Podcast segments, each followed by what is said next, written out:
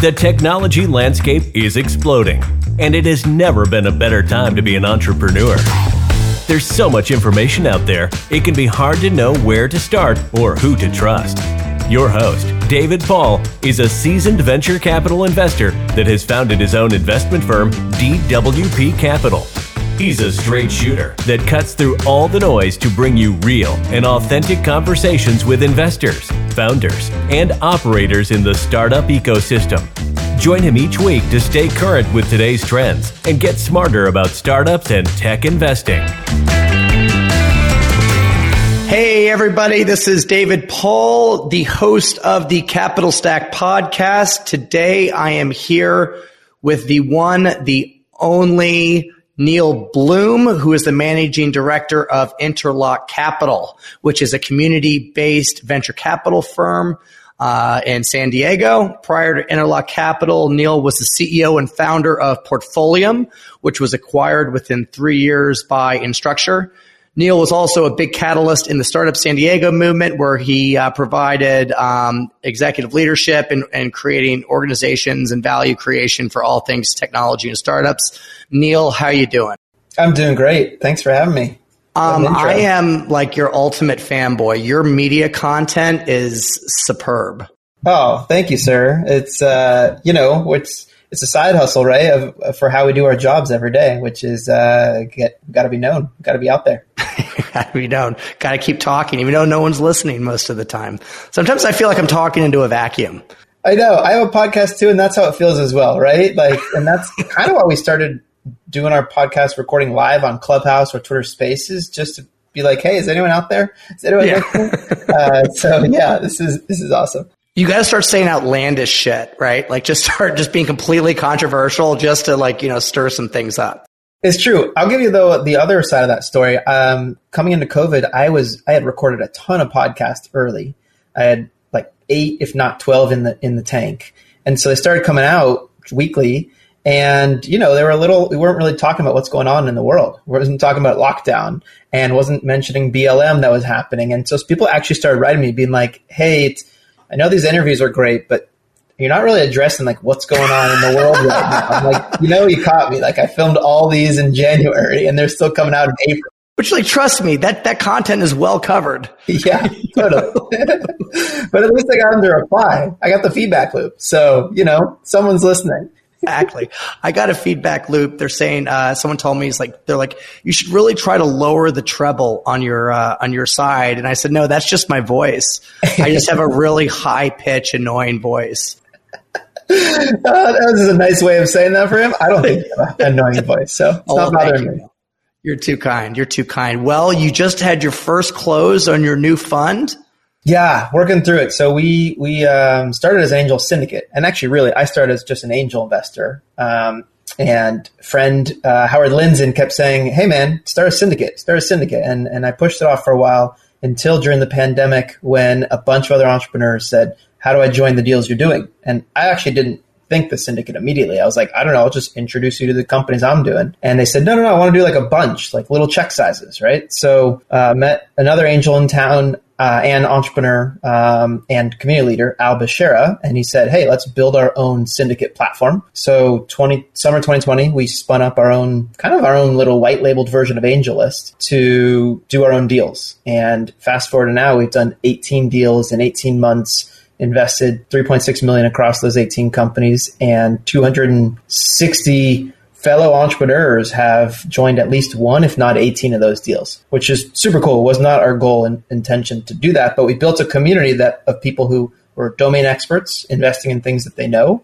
Deal by deal, they could choose, and then and then after them realizing, wow, you're doing a lot of deals, 18. How do I just do all of them instead of signing 18 sets of docs and chase you down for 18 sets of K1s. So the fund was kind of a natural thing to start and do. And uh, we just announced the raise in November. We goal was 10 million. We are doing a first close on uh, about 4 million uh, right now. And it's almost entirely come from just our syndicate group. So we haven't really gone outside the members who have done our syndicates to raise uh, more than that. So pretty feels pretty great. The conviction and uh, just the trust from people who have already been doing our deals saying, now I'm in for everything you do. So uh, we have capital to deploy, which is exciting.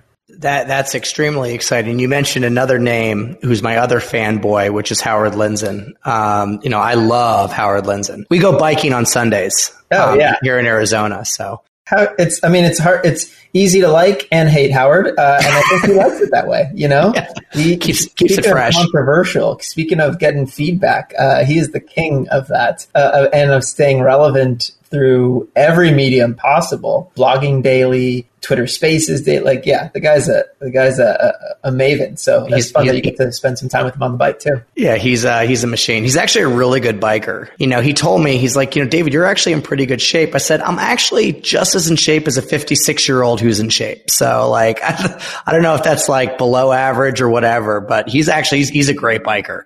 That's awesome. Yeah, I need to name it. I've been asking him to go for a run in uh, Coronado, but maybe maybe he's been blowing me off because he wants to get on the bike. So I'll switch up my sport. exactly. So, okay. So, you know, you were doing syndicate deals and, you know, for, you know, the audience, that's deals where, you know, you're essentially locating a target and you're passing the hat around a bu- to a bunch of different interested investors and you come in under one LLC. And then the market actually pushed you into raising your own fund. And generally, like, I mean, I, I've just, I've been in this business for about seven years and I've just, I always tell people I can raise two million standing on my head 10 times much easier than I can raise 20 million like within a fund structure. And, um, have, have you found that or you really haven't gone out yet? Uh, so we've gone out only to our like internal group, you know, and we set a minimum, and you know everyone kind of sticks to that minimum. So uh, I can only imagine that that's what happens as you grow bigger too, you know. Uh, so I think after first close, raise the minimum and see if we get interest at that minimum as well too, because that is definitely what we're experiencing. I think it's also related to our group, which are mostly entrepreneurs, either first or second or third time entrepreneurs, but definitely not have not been LPs before, right? So we're kind of bringing them into a whole new um, era, which is one, teach them how to be angel investors, and then teaching them how to be LPs. So there's a lot of education that goes with that, and obviously even more risk tolerance too. So that's that's kind of what we're seeing is that people are doing kind of what we, we're telling them to do, uh, no more nor less. Is there a, di- a, disconnect with people that you go to and you say, okay, let's say their average check was a $25,000 check into a syndicate deal, but you're asking them for $250,000 commitment, even though that's going to go over 10 deals. Is that still kind of like, that's from a risk adjusted basis? Does, do they comprehend that? Um, yes and no. Uh, I think what's even interesting from our syndicate is people were doing less, like fives and tens, and are now committing to 100, which I think is great to see them commit to a Sure. little higher in that regard. I think the part that most people don't know about the fund is that it's not all up front, right? Where in a syndicate deal, it's like, here's my money. Correct. Uh, most it's not getting all called at the same time. Right. So the capital call over two years part is we is not like a given for for everyone that we're pretty much talking to, and so it's actually more palatable for them saying, "Hey, just twenty five percent at first call, and then quarterly thereafter for two years." So once we explain that, people seem to be biting a lot more as opposed to just like forking over a much larger check at one time. Awesome. So give me the, give me the Neal Bloom origin story. Tell me like when you became a superhero. I'm still working on it, but uh, I'm born and raised in Southern California. Uh, went to UCSD for mechanical engineering. Um, I really went and worked in aerospace on the space shuttle program for five years. So some people, instead of superhero in other worlds, call me a rocket scientist. I just feel like I was doing engineering work amongst brilliant rocket scientists. We were literally building the engines on the back of the shuttle. And, uh, you know, as a 23 year old, I got put on the, my task was launch the shuttle. so, um, go test and launch pretty much every shuttle that had our engines on it. So I was on a team of three, learned how to manage a team of brainiacs and be there on console just like this with headphones on for 10 hours uh, on launch day and you know look for things that are going wrong uh, pretty much nothing did on our end you know if that for 30 years nothing really happened to our engines which is a great boring scenario uh, for an engineering product Is it hard to stay focused when nothing has gone wrong for a while? It's like I think I'd probably Yeah. stop paying attention. oh for sure you know, like Oh, it's totally true. And even more so, NASA, when they re- called the retirement of the shuttle like four years early, they knew that was going to be a problem at like endemically. And so they created a whole series of ways to keep us engaged knowing that there's this cliff where we're, we're just like we're going to be out of jobs, you know. So they brought us to space camp. They you know did a lot of things just keep morale up for for this group of, of really smart engineers. But even on 10 hours on console, yes, you have to find ways to stay awake and keep looking at, at, at the data for sure. I've got definitely photos of friends asleep on console. So that does happen. but you just kind of have a buddy system, keep yourself accountable. Mm-hmm. Um, they retired the shuttle. They let go of 65% of the workforce. I didn't get let go, and I kind of had survivor's guilt that, you know, 40 year veterans working um, on building rocket engines are just like, left out in the street. And so I started working on a tool to help engineers get themselves back into the workforce. And that was Portfolium. Uh, it pivoted many, many times, but the original premise was a visual version of LinkedIn to help engineers tell their story for what they're good at. So are you just like naturally a good person? Do you have good parents or like how does that work? I can't relate to you. Uh, I don't know. I I do. that's funny you say it that way. Um, in San Diego, we give this idea of like give before you get mentality, and it's it's like a TechStars motto, right? Give first. Um, and I very much just feel compelled to that, and so that was the thing. I felt honored to have worked with great people. So I wanted to find a way to build a business around helping them as well too. So it wasn't necessarily altruistic. There was a business case for it. Uh, but no, that I, I just always feel like when something's been given to me, I want to give back in, in that regard. So that's where it came from. Um, we ended up pivoting hard in it being a great marketplace for talent for new grad talent. So new people, people who are just getting into the workforce, Portfolium was really built for them to show and document their availability to the workforce without having work history.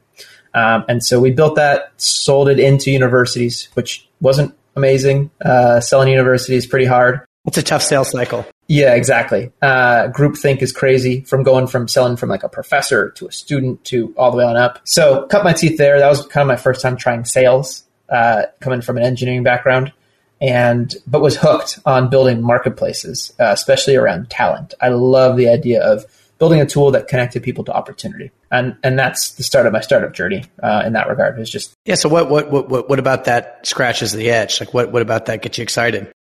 I just think that all of us have so many more traits than fit on a resume or LinkedIn, and you know, and you know this, you're, you're in the business of storytelling to a certain extent too, right? And and a lot of people are really bad at communicating about how good they are at a thing or a task.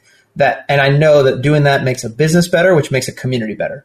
Um, and so I just love the idea of how do we unlock potential out of people, um, whether that's skills based training, whether that's um, you know personality tests and that kind of stuff. There's just so many vehicles that are being underutilized uh, to make the workforce work. And so I'm just passionate about finding new ways to do that. Awesome. And then, you know, from marketplace building going forward, I mean, I want to get, get to the acquisition story, but I mean, how do you think about just the marketplace as a business model today? For talent, marketplaces are, are interesting. They're tough. Um, I think in talent world in general, talent tech, no one has, uh, no one's stuck to one tool. Like no one's married to one thing. Maybe except LinkedIn might be the only thing for white collar workers where everyone is on. But in talent world of recruitment and finding a job, um, we're all kind of whores. Like we'll use everything available. Total whores. Yeah, I like, like it. Yeah, anything available. A friend, uh, a hookup, a job board. Like there is, and, and on the business side, this, it's the same scenario. You go to a recruitment team and they'll use everything uh, at, at their disposal as well and throw dollar amounts from like $1 at something, $100 to 20 grand, all for the same hire. And so it's really hard on the talent side to put, you know, a real good, here's one way to hire people. Like it's a shotgun approach. Um, so that's good and bad, right? It's, it's, uh, it's good because there's a lot of options you can give companies to use for hiring talent. Um, it's bad because there's no staying power and no real loyalty. So it's hard to find get people locked into subscription style when they're like, oh, I'm going to use anything at my disposal today, and I'm going to change that tomorrow. Yeah, and it's, it's transactional. There's not recurring value there, right? Yeah, exactly. And so I've gone through. So after Portfolium, I did Hired.com, which was a senior talent marketplace. Learned a lot about those different market uh, marketplace business models that we can talk through if you want as well. Yeah. So tell me about Hired.com. Yeah. So the quick end of Portfolium actually is that I had a co-founder breakup. Uh, and so I left the company sooner before than we actually got acquired. Super unfortunate, uh, but learned a lot and still had equity. So still gained from our acquisition. But I realized after that experience, it was two carbon copy founders doing different roles. So we were both engineers. One said, I'll do the business. One said, I'll do the tech. Um, but we had no business doing either one because we were both, you know, mechanical and aerospace engineers. So we were brand new to everything. So after that experience, I said, I'm going to go learn how to do former, formal SaaS uh, and marketplace sales and marketing. And so I took a role with early, early stage company, hired.com. I think we were under 20 people when I joined. Uh, we had only raised, I think, a, seer, a seed. Um, and over the course of 18 to 24 months, we went from 20 people to 350. We raised about 120 million in venture capital and peaked at a point of 70 million in annual revenue. So got the real full rocket ship kind of later stage. Yeah, you got you got you got you were up up close and personal to yeah. some serious scale. Yeah, uh, and some very experienced marketplace builders. These were Matt Mickiewicz, who built 99 Designs um, and other marketplaces like that. Um, the team that built LiveOps, which was a marketplace for call center talent. Um, so it's super cool to be around that and be given the task of go launch new marketplaces, go launch a new city for us and figure out how to get supply and demand jump started with this 90 day playbook. Um, so that was super fun. I learned a ton. Uh, after about nine, uh, about a year, I said, the launching new markets has been fun. Teach me marketing, and so then I got the same same kind of piece after doing um, you know BD for uh, demand gen side. I got to do demand gen marketing and learn it as well, and and what I really learned was the flow of capital into a community and how that outflows into talent hiring. And I got to compare San Diego versus Toronto versus Boston, you know, all these, you know, top 10 VC capital cities how does VC capital make a startup community run? And I just got enthralled with that. Uh, how does a local community help support from talent perspective? You know, when a company goes raise $50 million, what do they do with that? How, where do they go find their talent? So that I decided after a period of time, I wanted to put all my energy into my own hometown, San Diego, um, where, and I started a blog and a podcast, more just showing, hey, everyone, did you know what's going on here in this quiet little, you know, vacation town? Um, and that's where it kind of all started for me of, of building community.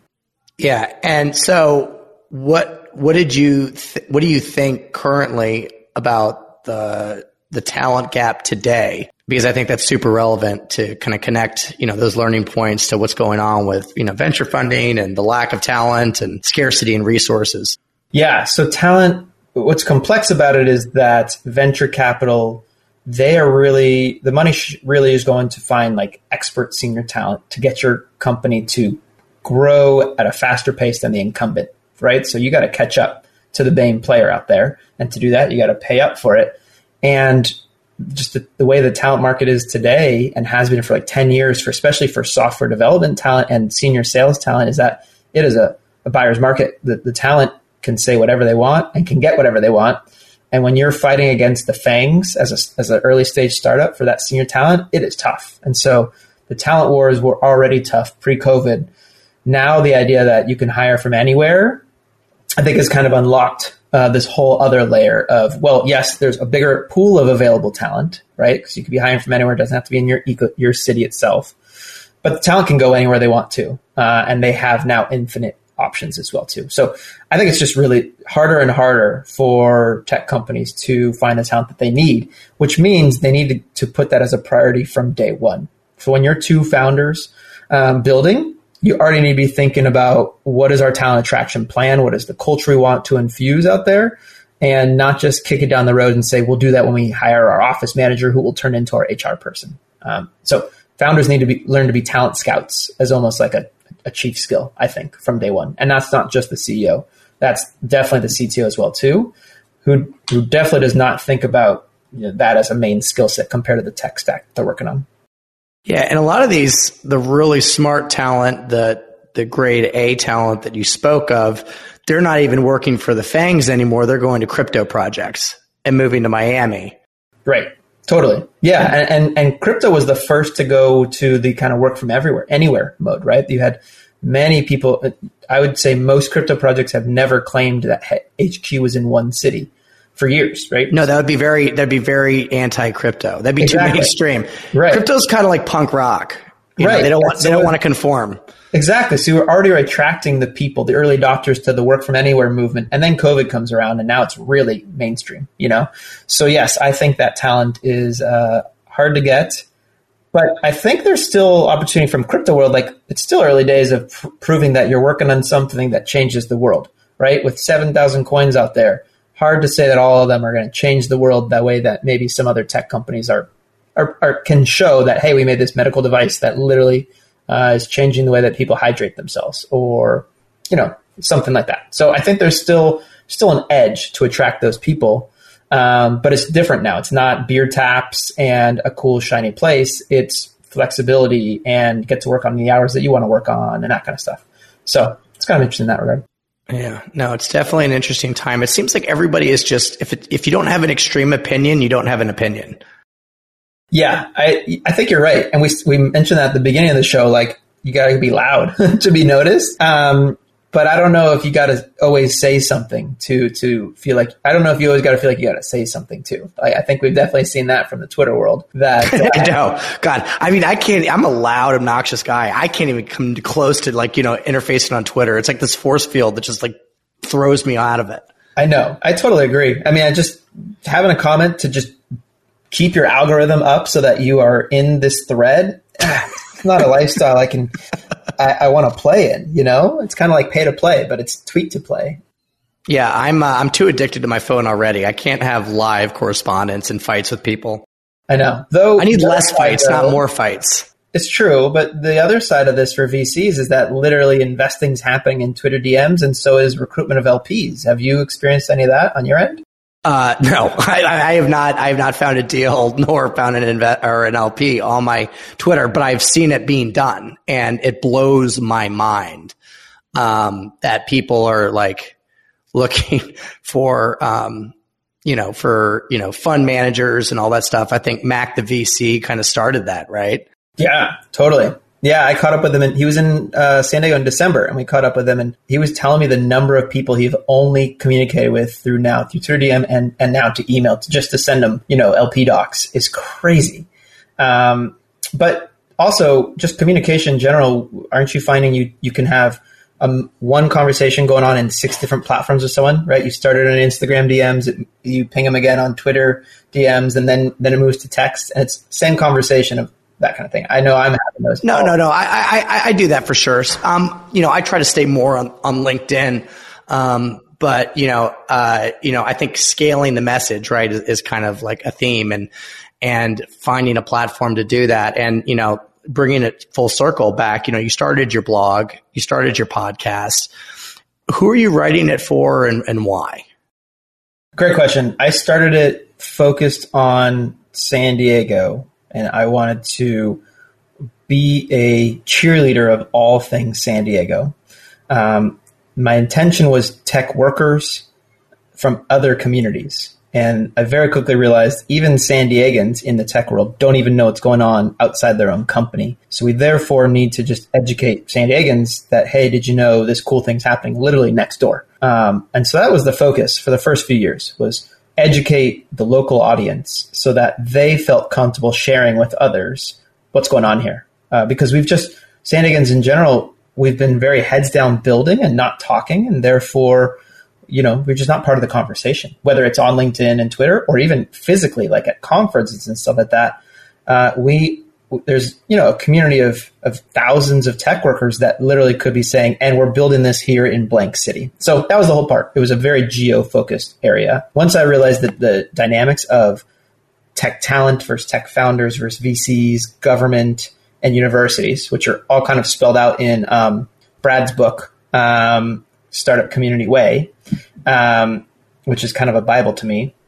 I realize this can be duplicated and is happening in every city, right? So Phoenix is having its own kind of conversation about why Phoenix. Uh, and so we started opening newsletters in other geos like Orange County and Santa Barbara Central Coast because we wanted to connect communities that were just isolated from each other, but yet had a reason to connect. So my blogs kind of started to transform into tech ecosystems in general either people who are interested in building them or people who are interested in learning from one and mapping it to another as well. So maybe, and, and now post COVID, there's a lot of people who like live in a few different markets they like that too. Teach me what's going on here so I can transpose it back to what's happening where my other house is, uh, or something like that. So it's kind of a, still a geo focused community uh, interested tech worker. What it, I guess my question is, and this is probably because you know I, I, moved around so much as a kid, so I have no really place to, that I would like consider home and, and have a lot of allegiance to. There's a ton of camaraderie around startup building within community, almost a philanthropic movement. And do you find that that can be counterintuitive to you know um, to community building and startup building at all um, versus you know um, focusing more on execution and and and talking to customers et cetera no it's a great question because it also feels like like you could be competitors so why should we be sharing notes in that regard you know um, i think it's uh, great to be bridge builders and, and, share notes with each other as other community members um, I mentioned Brad Feld. He started a online community for community builders only about 18 months ago. Um, right around the time he released a new book, startup. Uh, I forget what the startup community way uh, part two, or I'm forgetting the title is. I have it on my shelf right here. But uh, with the online community, we realized we're all after the same thing, which is make it more efficient for the entrepreneur to build a good company. That's what it is. That's what it's all about. Build good companies and community builders try to grease the tracks to make that happen. Now, depending on what kind of community builder you are, you either stand to benefit from it financially or altruistically, right? You could be just doing it out of the goodness of your heart, uh, and or you could be doing it because you've got a fund or you've got a company that does services for that, or you have your own venture, uh, you've got your own startup too, and you just need to attract talent. But for whatever reason, you need to be long term aligned with knowing that if the entrepreneur does well because of the efforts you've done, we all stand to gain. Kind of this rising, rising tide lifts all boats. So that's happening in a community itself. Now, why do you share notes between communities?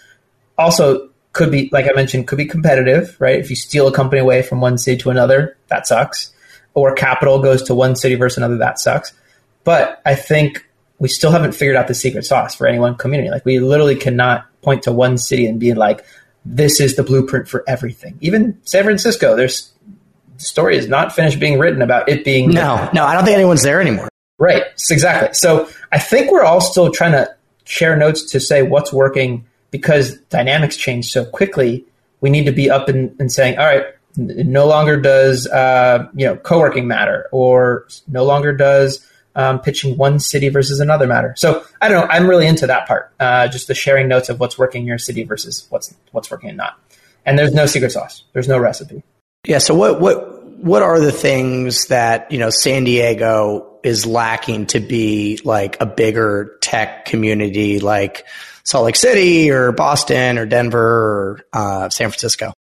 That's a great question. The easiest answer is tech exits. We are lacking tech exits to close the loop on recycled capital pouring back into our local community. We've seen this on biotech. Biotech in San Diego has had billions and billions of dollars of IPOs and exits, you know, over the years, and the money goes right back into the next one. Um, on the tech side, we just have not had a lot of software companies get acquired for mega dollars, let alone IPOs. You know, if it, if we have one tech IPO in a year over the last five years, it's a really big deal for San Diego, and that's kind of sad. Um, so our unicorns, are kind of our vintage unicorns, are still ten and fifteen years old. They're still They've been slowly increasing from one to three to four billion dollar valuations, but they're still private. Uh, and so we really have seen a lack of early investors wanted to do a bunch of new deals because they invested 10 years ago, right? So they're just kind of still waiting for big exits. And then you're waiting for these experienced C suite to say, not only am I going to do the next company, but now I'm going to start investing as a domain expert investor. I think that's what we're missing. We don't have the early stage capital where um, it's coming from people who've been there, done that before. It's coming from high net worth. There is high net worth in San Diego, but it is not in the areas of tech where they made their money, and therefore they can't really help the companies more than the check itself. Well, and then they're not and they're not super comfortable writing the check. Right. Yeah, exactly. And if they did write it, it's kind of play money to them, and it's kind of for fun. It's not their livelihood. Whereas in tech, I don't know, if I invest in another tech company, I feel very committed to making sure that I expel all my wisdom to them wherever I can be helpful. Um, so we're lacking that, that domain expert capital. And I, and I hope we're closing that loop with Interlock because we're 260 tech operators coming together, putting our money down, and less than the dollar amount that people are putting down. It's it's the the idea that they have skin in the game, right? So to someone who wrote a 5K check, that may be a lot to them, and I understand that, but get on the phone and help that founder, you know, uh, every so often because you're in their industry. That's going to go so much further. And so that's what we're trying to change the the gap on in San Diego. What about the quality of founder in undercapitalized markets? And how do you, how do you, like, what heuristics do you use to judge kind of talent?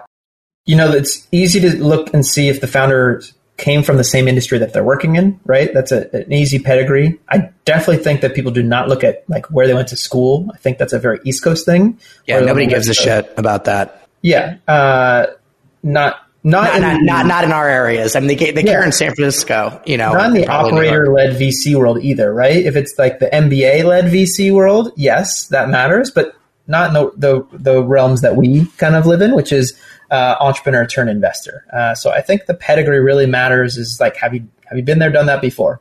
Uh, and that's that's where it starts from an investing standpoint. So, did you work at a company that's been doing this already, uh, or have you surrounded yourself with that kind of people? That's the other piece, I guess, too, especially in a San Diego market where it's engineer heavy. It's very easy to see an all engineer led team who are CEO, CTO, and COO, all engineers, say from Qualcomm. Um, and you have to be able to peel back and say, all right, like what are each of your superpowers? What are how are you each complementing each other to fill in gaps? As opposed to three carbon copies of each other too. Uh, so that is another thing that's easy to to see done over again when it's so much so engineering heavy here in San Diego. Yeah, and so what um, from an LP perspective? Did you ever get everyone likes the the community based story, right? And and deploying capital in your own community does it ever get positioned that like you're like a corporate de- or a economic development kind of fund or that you know this isn't more more of a charity than an actual financial instrument? Uh, i've always expected that to come and i haven't gotten that question nearly as much. More so because my blog was looked at that originally. My blog fresh brewed tech everyone's like hey you're doing economic development work for san diego. Can you do that for my city too? And, and we actually opportunistically started a a agency where we do that. We do economic development messaging from a content creation for a bunch of cities. Um, so I'm very much aware of that part. Uh, and but I think when you're an angel investor, you also feel like some of your giving is charity in its own regard, right? Founder charity, sometimes we call angel investing. And so I think more so than the hey, we can build a bunch of companies, uh, which will be good for everyone.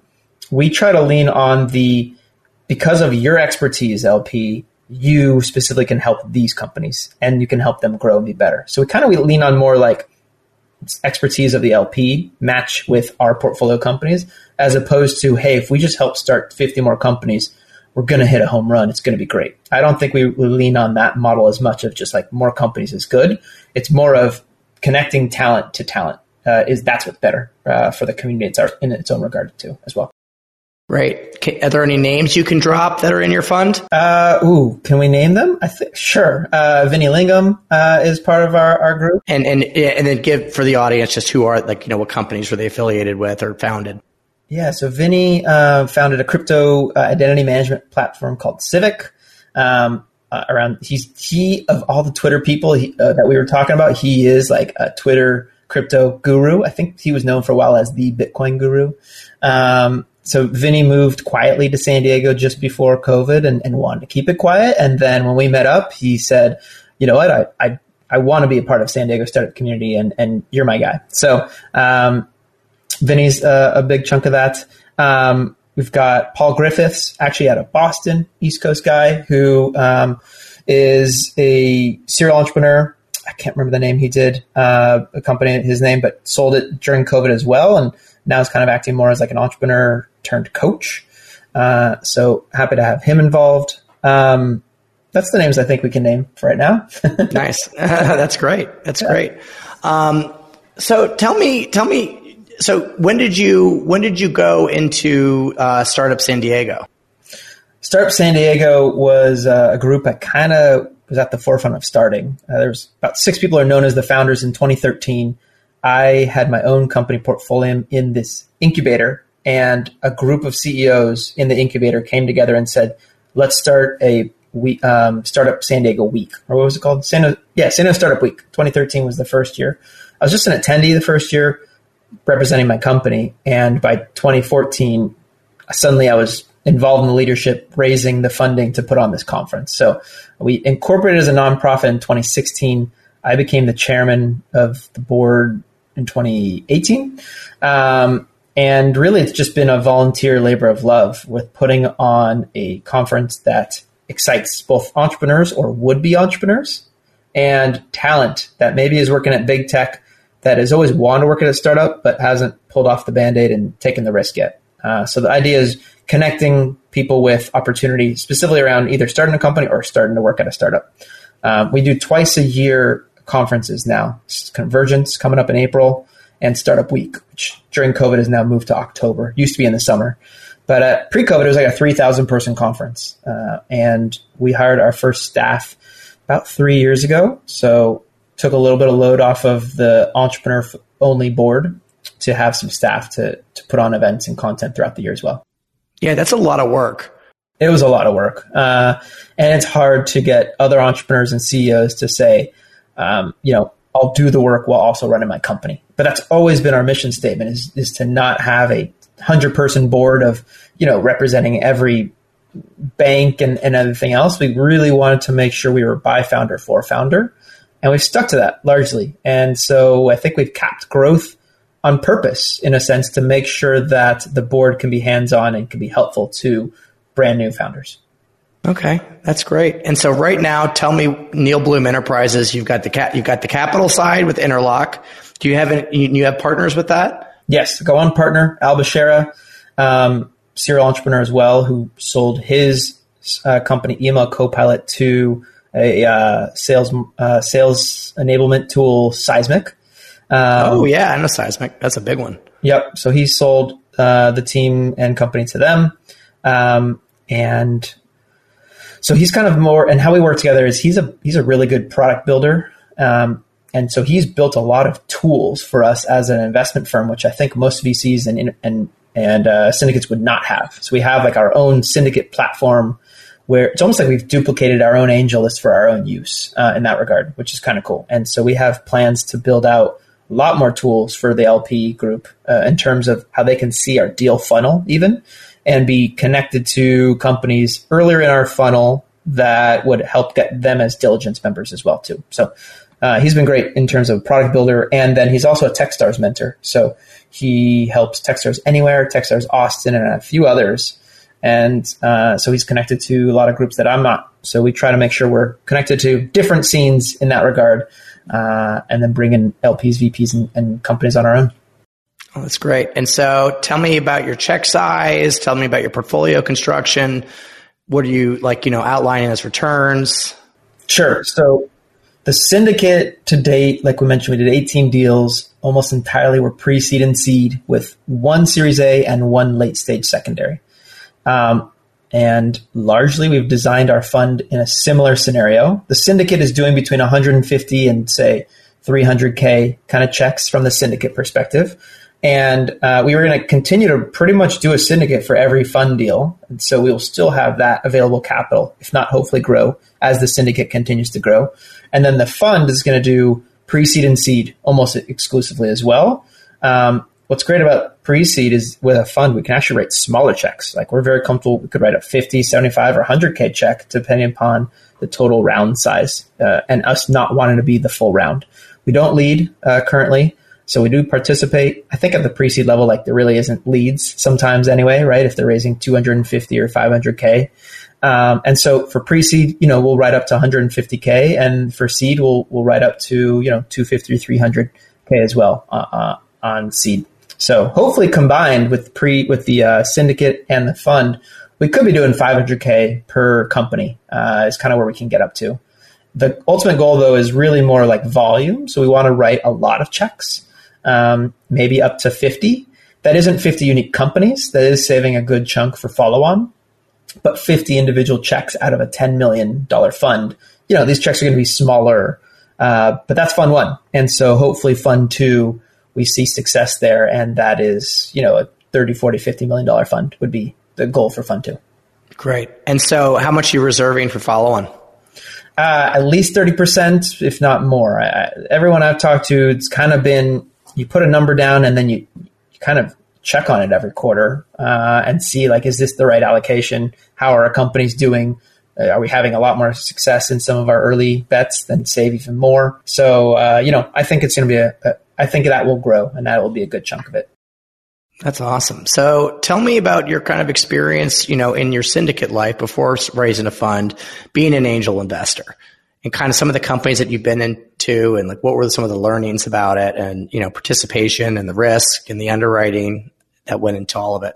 And then taking other people's money because that's, that's, that's, that's always pitching a deal, you know, when it's, you know, when you're the lightning rod of actually validating a company is, uh, that's a big step it is a big step and i think i pushed myself away from it for as like as long as i could. I really told myself i don't want to manage other people's money but i think that was because i didn't want to like have to explain my conviction in companies to other people to be honest. Uh, and once i learned how to concisely do that then it made sense. Like i could sell conviction. So my first angel deal so wait so that was a really interesting thing you said. How did you learn how to do that?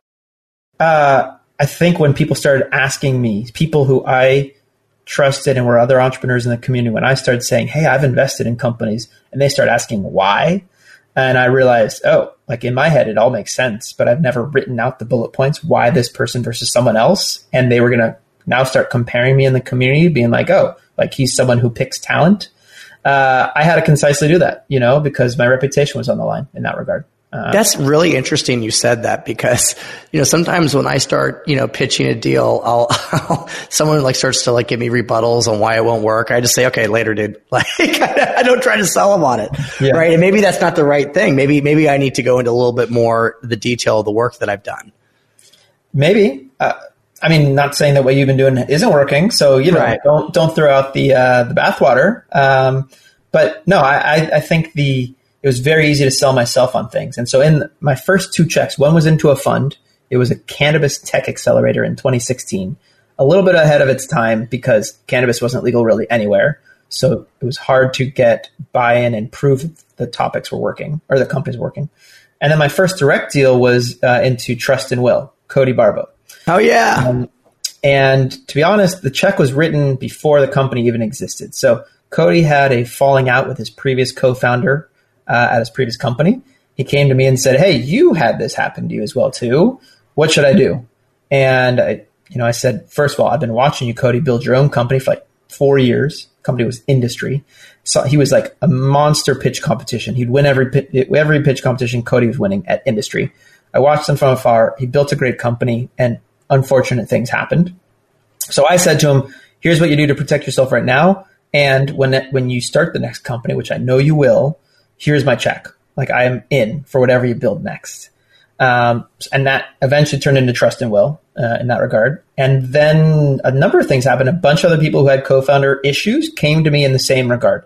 So I became a bit of the co-founder. You're, yeah, you're the partner. You're the partner issue guy. Yeah, exactly. Um, and so I started writing those checks the same way. Like, oh, like calamity happened. Well, on number two, you're going to run through a wall because of the things you learned on and this chip on your shoulder. And so I think I now have three or four previous co-founder breakup turned into the next great company that is doing well. So that was my first angel deals was that regard.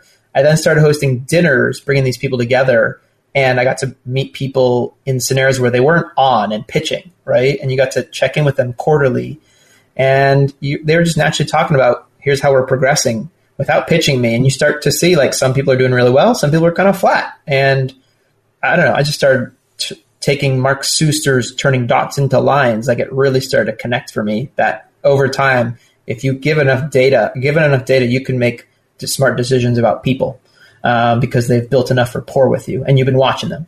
So that was that's been my entire angel investing style is just sit and watch and and you know keep in touch with people and see who's doing well and I still what a, what, yeah, what a what a great platform to do it with, right? Because you've specialized. You're not all over the place. You're not looking nationally. You're looking in San Diego, and you have the opportunity through your media, you know, through your relationships, through your events, to keep tabs on on the community and see what's bubbling up. Exactly. And I think that works as an angel when you don't have to deploy capital, right? So just like on my own time, you know?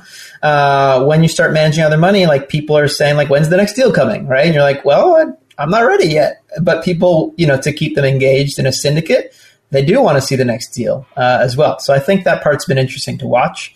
It just means I got to do more events. And because of that, I've actually kicked up my podcast to doing like two a week.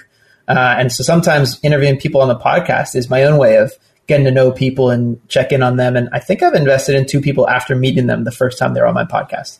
Uh, oh wow! After a few meetings, you know. So yeah, I use everything available to kind of turn dots into lines from that regard. So tell me about your media publishing, and you know what what are you what are you doing, and why are you doing it, and um, what, what kind of structure do you put for yourself? So in the beginning, it was purely a post on social at a set course throughout the day. I actually set myself, and said, I'm going to do five posts a day on LinkedIn. It was a lot. But what I wanted to push myself was to find other people's news and aggregate and promote. So someone who raised money, someone who, you know, hired a new executive, I was going to be your cheerleader for that. And so I just started posting that. Um, ever everyone started saying like you're a machine how are you doing that? Honestly i just use buffer. You just schedule things to buffer and it's super simple. Uh, and that turned into an email newsletter where people are like hey I, I missed your post from linkedin last week. I'm like okay i'll i'll write it into a weekly digestible email. And started doing that. Very quickly realized i don't have the time for this and so i hired um, both a senior writer to start writing some blog posts and a junior writer intern really to start writing my LinkedIn posts in that regard too. So I very quickly, I wouldn't call it ghostwriting, but went to someone to just kind of manage all the aggregated news I was seeing and wanted to promote. Um, very quickly after that, someone came to me and said, "We'd we'd love to sponsor what you're doing." I didn't have a plan for that, and so I realized, okay, I, I got to sell, you know, sponsorships. That means we need a website so we can put logos on it. It means we need placements in the newsletter and what else can we sell them since they've got their checkbook out? So that's when the podcast started too was all right we could start actually um, doing a pre-roll mid-roll and post-roll. So some of the media came from from a business case people saying hey we'd like to sponsor what you're doing. And other things came from just a personal want to get the news out. Uh, and it's grown. So now we've got we're doing that in san diego fresh brew tech. We've got fresh squeeze tech in orange county with the same stack, blog and everything, email newsletter, and then Fresh Coast Tech, which is Santa Barbara Central Coast.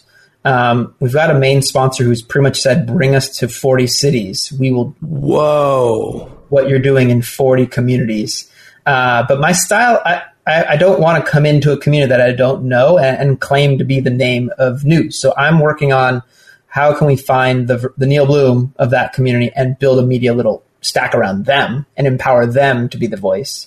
Um, so, you know, I'd look to you and be like, hey, David, who should we do in, in Phoenix? Uh, because I'm getting asked, you know, hey, come bring our bring the tech news together there. Uh, but yeah, I definitely don't want to be the face in 50 cities. That's for sure. Um, yeah, I don't want to be the face in Phoenix, but I'll, I'll, I'll, definitely send you the person to go talk to. Got it. Is it Howard? Um, it's not Howard either. No, no. Howard Howard's very Howard's very incognito. There's another guy who does a podcast. His name's Hamid Shojaee, and uh, oh, yeah. he was a yeah he was a um, a successful tech operator. He's got a great great voice, like an incredible incredible podcasting voice. Is it As Tech right or Az Tech? Is that Az Tech? Yeah, mm-hmm. I subscribe to it. So yeah, yeah. I see he's, what he's uh, doing. But he's bored with it. And I'm like, what do you mean you're bored with it? And I was like, he's like, well, I'm a found, I'm an, I'm an operator. I'm like, yeah, I, I, guess I'd be bored with it too. You know, all right, so, we'll, we'll connect us. We'll come in and help him out for sure. exactly. I was like, can I just buy your podcasting equipment? Like, you know, for 50 cents on the dollar then like trying to build out my studio. But he's also an angel investor, isn't he? Like he could. Oh yeah, he, he puts money out, mm-hmm. and so he's using. Hopefully, he's using it as a deal source mechanism as well, too, right? I think so. I think so. I mean, the the whole like um, investor or entrepreneur turn investor uh, is is coming into fruition in Phoenix. Um, we've had you know some exits over the last couple years, and you know these guys are writing checks. I mean, the most active SaaS investor in Phoenix right now is Greg Scoresby, who is the CEO and founder of uh, Campus Logics.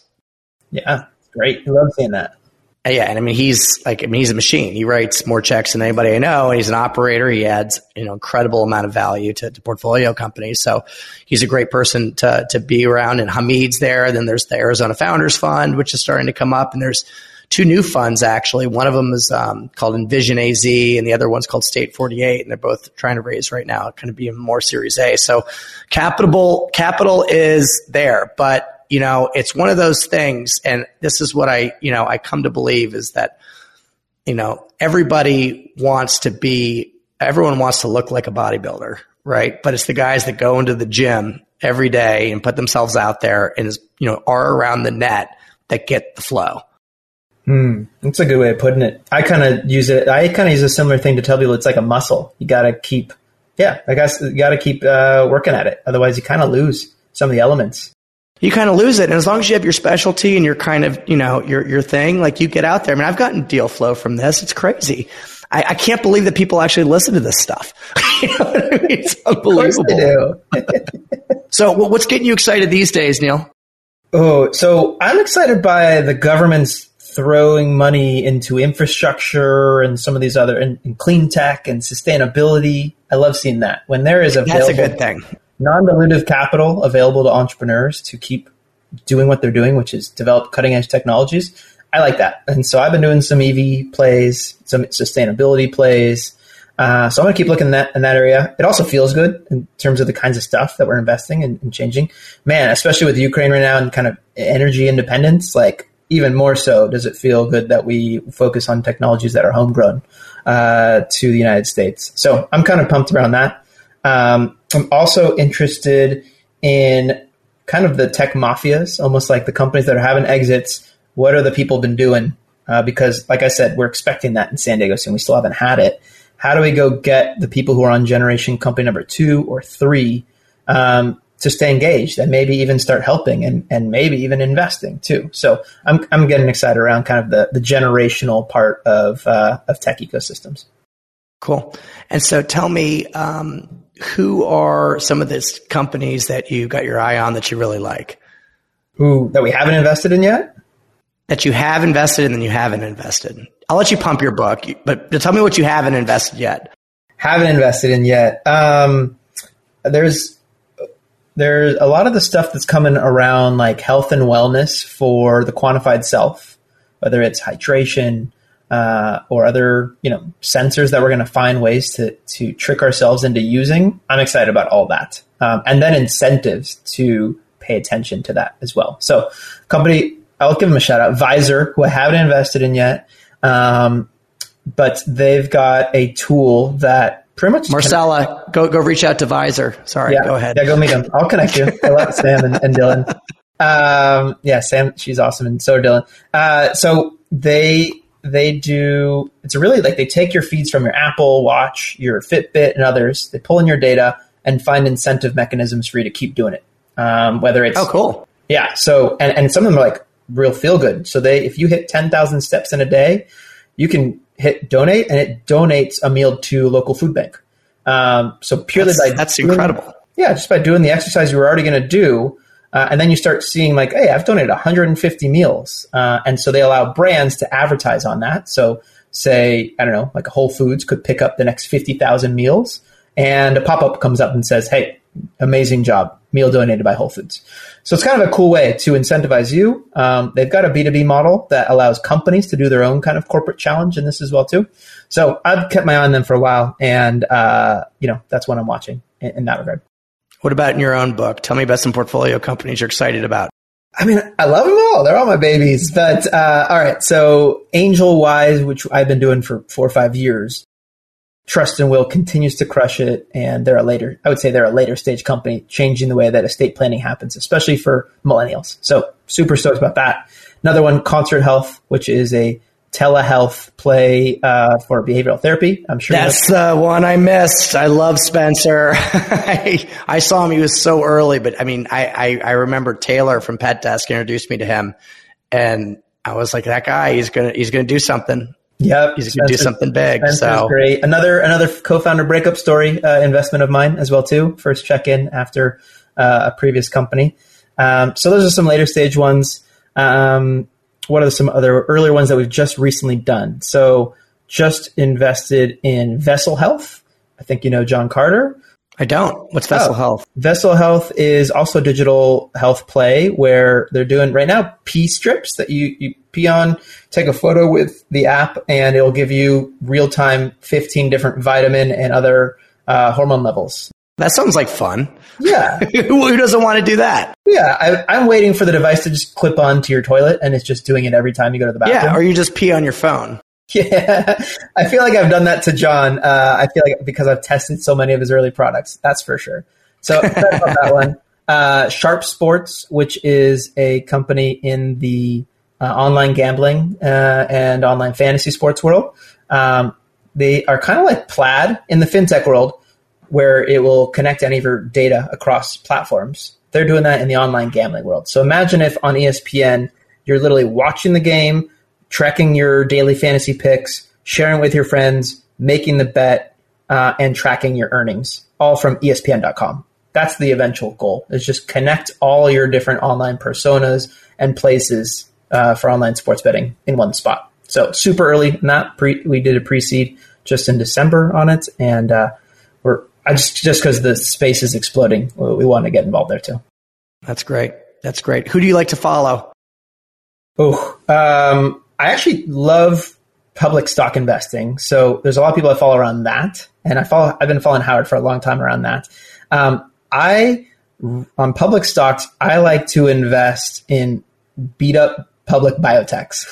oh, okay, so, nice. So I love, especially medical device ones that have popped after the IPO and are waiting for you know FDA clearance or something like that. Like I get interested in the medical device side. So in diabetes tech, I follow people who talk about uh, medical device and diabetes tech in that regard.